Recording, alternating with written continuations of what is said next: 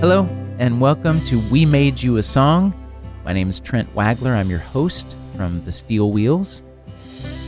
We Made You a Song is a collaboration between the Steel Wheels and producing partner WMRA. If you're new to the podcast, the Steel Wheels began a songwriting process we called Distance Together during the 2020 pandemic, where anyone could commission the band to write a song about the topic of their choosing. This podcast goes deeply into a select number of those songs, stories, and the humans that are included in a new album that was just released on November 20th called Everyone a Song Volume 1. This podcast is brought to you by our presenting sponsor, Old Hill Cider.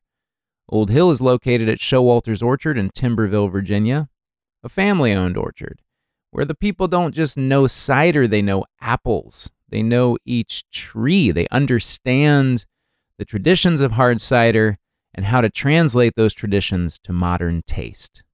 You can find out all about it at showaltersorchard.com. Old Hill Cider, their family. This week, the man who holds up the world. Mama, tell me of the man True danced with you when we were little girls?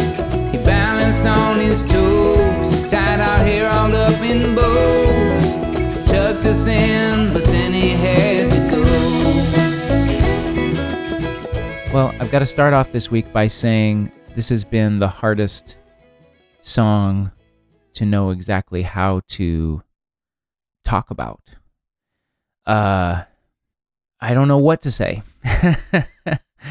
uh, so I guess I'll just say that we were asked to write a song for what seems to be an absolute gem of a human being named Robin Ames.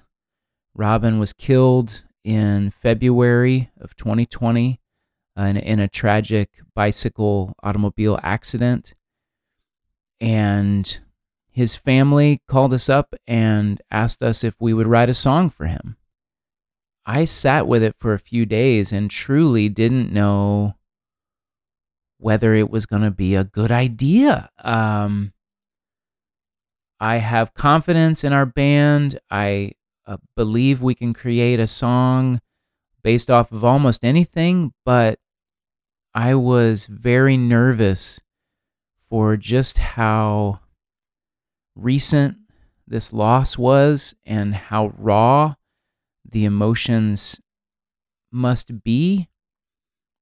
And yet, um, grief is not a straight line, and you can't impose what you think should or shouldn't happen on anybody dealing with their loss. So we jumped into it, and I sent an email back to Emily, who's Robin's sister, as well as Kara, Robin's widow. And I tried to be as open as possible to saying, I know all of this is very, very fresh.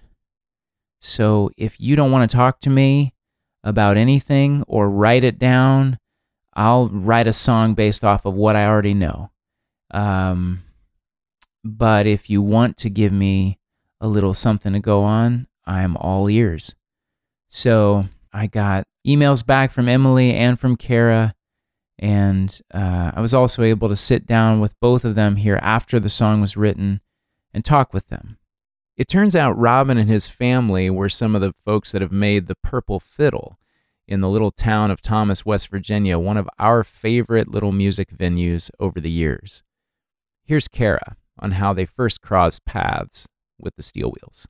Much to Robin's nature, um, he I think saw that you guys were playing at the fiddle, so he looked up your music, and he would do this with a lot of people too. But you know, in in this case, you guys, and so they actually sound pretty good. We should go.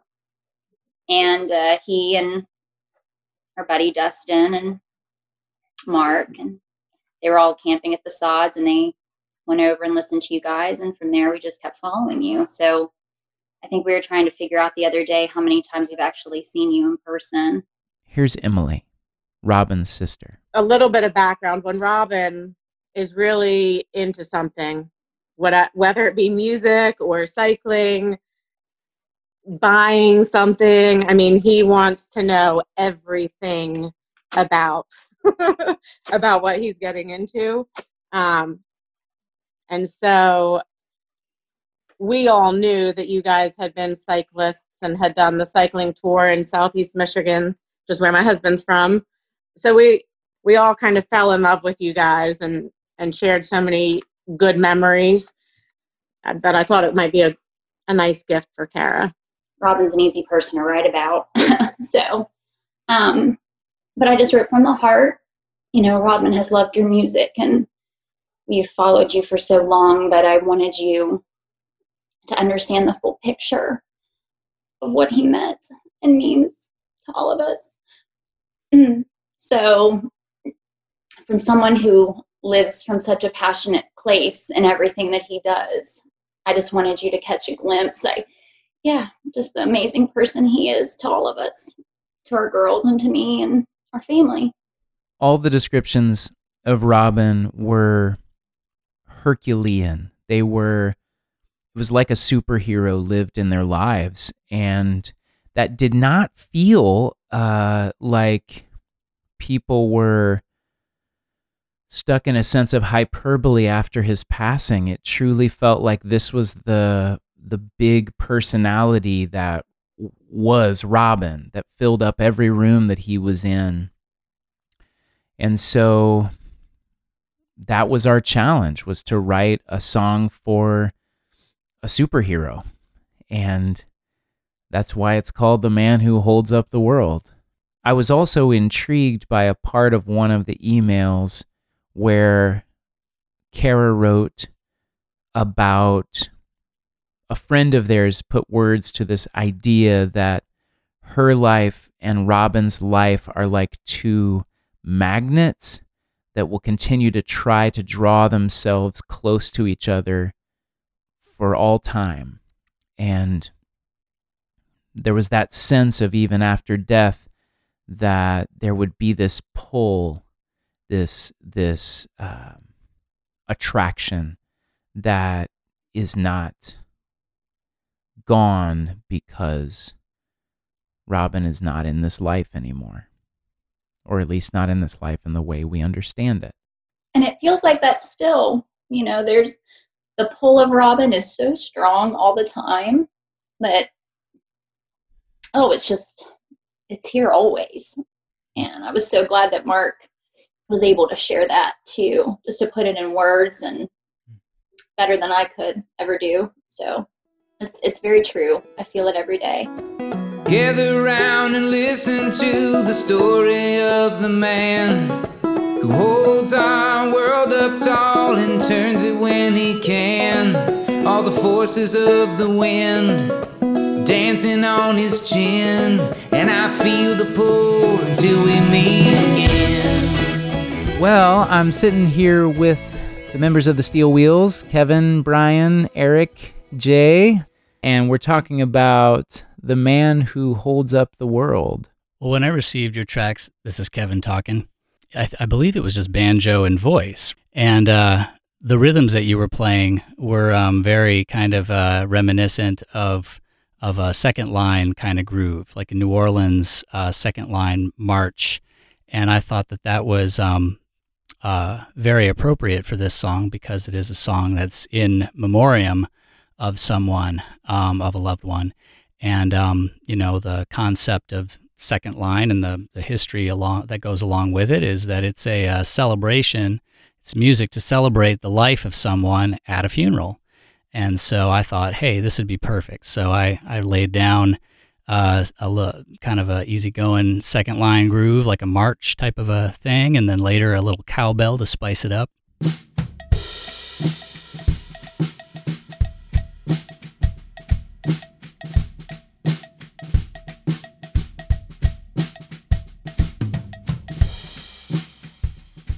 But uh, yeah, I thought this was a really fun one to start off with. You know, it's a really great, energetic track. Yeah, this is Eric.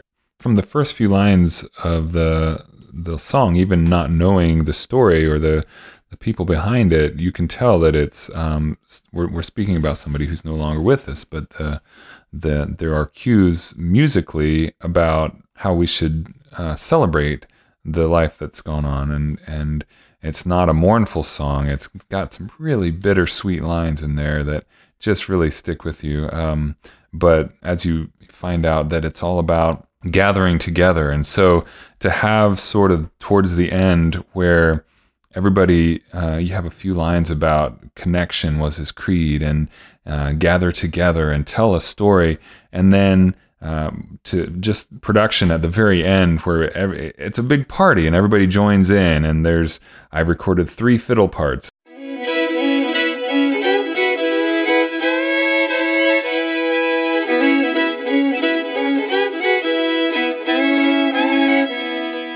Yeah, Kevin's cowbell is in there, and, uh, and all of a sudden it's it's this gathering together in celebration. When you're when you're told you're supposed to write a song for someone who just passed away, there's a temptation to kind of go to a darker place, or it needs to be slow and solemn in some way to respect the sense that someone passed away. But I'm really glad uh, with the direction that this took.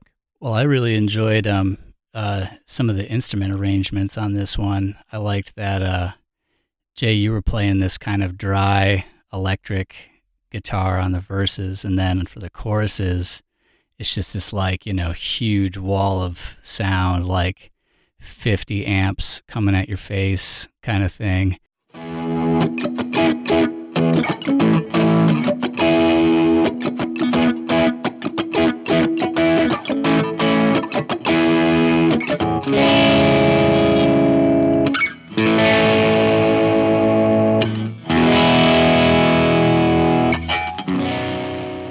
Back to the like groovy electric and I loved the way that the the rhythm section kind of you know interplayed together. And and especially on the choruses too I enjoyed how like the banjo kept like a strumming uh sensation instead of like an arpeggiated thing. Yeah and and the harmonies were really interesting too cuz uh I loved that Jay you took that higher harmony and Eric you were kind of like in a middle harmony there and and it was just really forceful I can see him here, here with you and me. just reminded me of like some of the 90s Peter Gabriel uh like you know secret world tour kind of vibes where like you know there's just like really prominent backup singers that are just rocking in the background and I don't know I just kind of loved that I thought the ins- the instrumentation and the arrangement and the harmonies were just really great on this one Eric, you did a lot of harmonies on the verses on this one, correct? Yeah, and I don't know if that was something that you had put in on your initial demo. Probably not on this one. Uh, I just sang along with the, uh, the the lines that really spoke to me. I guess. Your voice, Eric, is, I mean, just such a warm, deep voice that uh, having it harmonizing with my voice, however you might describe it, it was uh, it had the to me, of course, knowing the story of the song and like this overall beautiful sense of imagery that like he's here with us and he always will be. And and to me just kind of hearing that and then having your voice which is just this warm kind of thing to sort of just be right around the melody in that in that way served uh, that image for me in a in a really cool sonic way. Is it true he danced with you when we were little girls?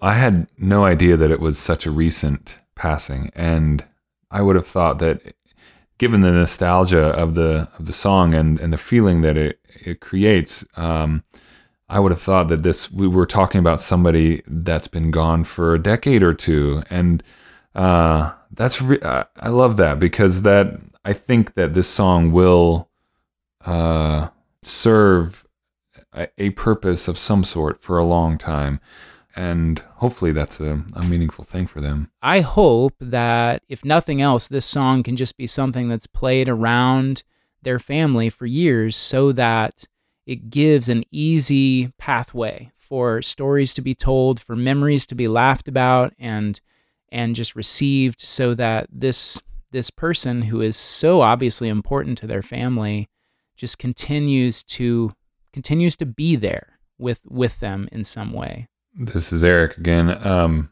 one of the themes that has emerged as we've put together a compilation of these songs is the idea of lifting up sort of everyday people and everyday stories to the level of song, you know, like it, it's also bringing that sort of the song off the pedestal a little bit and saying, no, no, everybody deserves a song. I, I love the way that, that this project has, has lifted up those stories and those people. I think it's given me a different perspective on the role of songwriter as a kind of historian um, in some small way. The things we choose to sing about and pass on are a part of a collective history, even if those aren't the stories that you know change the course of an entire nation. They make up an important part of the culture and the history that is us.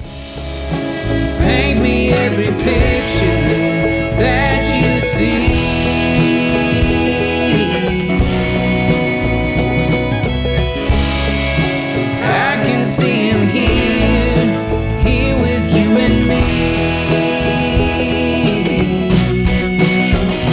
What was it like to have, you know, on the other end of this process to get this back in in music? Um, well, I know for the girls and I, obviously, it was just incredibly touching. I played it for the girls uh, before they fell asleep, and I think Charlotte, she said, "Is that about us?" They were also a little excited that they think they're famous now, a little bit, and that they're in a song. Um, they really love that, but um, it was right on the money. You you really met the challenge beautifully, and I don't know what I was expecting to be honest with you. I I think afterwards, Tom and Emily and I, pardon the pun, kind of did a round robin and said that we were glad that it wasn't a ballad, that it was something upbeat because Rob was such a good dancer. and he would have, I could just see him dancing around the house with our kids to that song. I think initially um, we we got the lyrics first, Mm. so we got we got to read through the lyrics first, and you know, just that story in itself was overwhelming and Mm. completely bittersweet. But then to have it paired with the music was was perfect. I, I can hear Robin, um, and only the way that Robin could of saying like, the song was awesome. Like, oh, it's awesome. You know, he would just be so excited. Had this been about somebody else, he would have made a point. He would have loved it, but he would also have made a point to know the entire story about that person. Hmm. He's a sucker for that kind of thing. Here's Robin's mom. I think one thing like Robin would do is share stuff with tons of people. And I think this song is something that we're going to share with tons of people. and thank you guys for being open to that as well. You know, it, he he was amazing and just Robin. Everyone's like him, but um,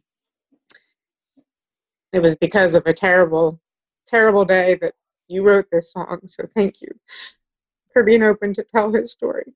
Here's the final version of the song, The Man Who Holds Up the World.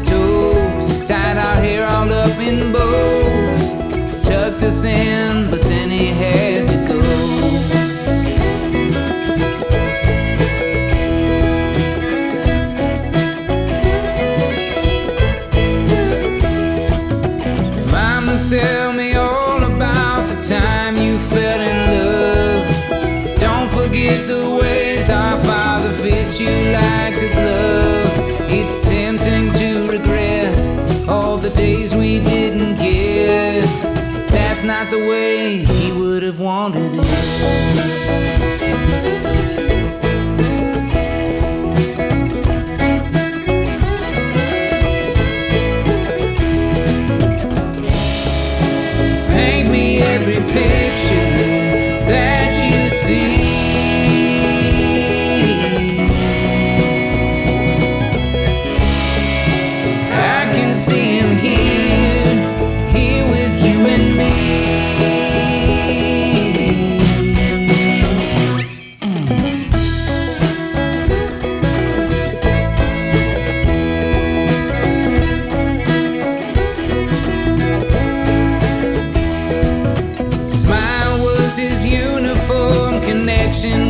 Was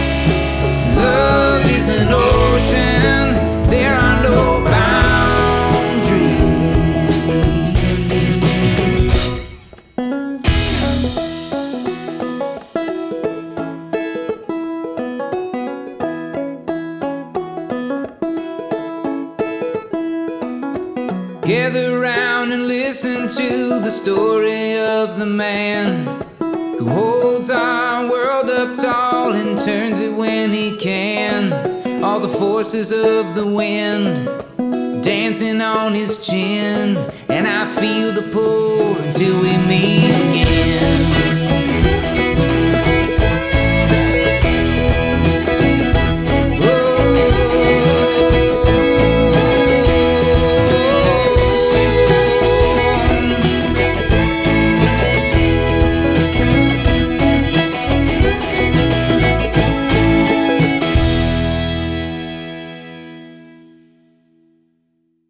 Can't thank enough Robin's family, Kara and their girls, as well as Emily, Robin's parents, his brother Morgan. Um, it really means a lot that they opened up their story to all of us and um, that they were willing to talk to us for this podcast. As always, I want to thank the Steel Wheels for chatting about the song, as well as Matt Bingay for his editing expertise. I hope you go easy on yourself this week. It's Thanksgiving week, and I'm sure you're probably tired of hearing how difficult 2020 has been, how unprecedented, how ridiculous, etc. But it's important to also have a place to talk about the real pain and trauma that we're all carrying around. It's not easy to be vulnerable and say, I'm struggling. This is hard. And the holidays could be hard for a lot of us this year. With COVID 19 numbers increasing and cooler weather sending us inside, it may not be safe to gather. I hope that you find a way to connect with the people you love, even if it's different. Holidays are full of rituals and tradition. Maybe you're going to have to create a new ritual this year, maybe a new tradition. We can't make this virus go away magically. and we can't make 2020 any different than it has been. But we can still make mashed potatoes, we can make cookies, we can make cards and jokes and puzzles and surprise gifts for our faraway loved ones. Even after we list off all the ways 2020 has made us feel crazy and alone, we can find things to be thankful for. In the meantime, we made you a song.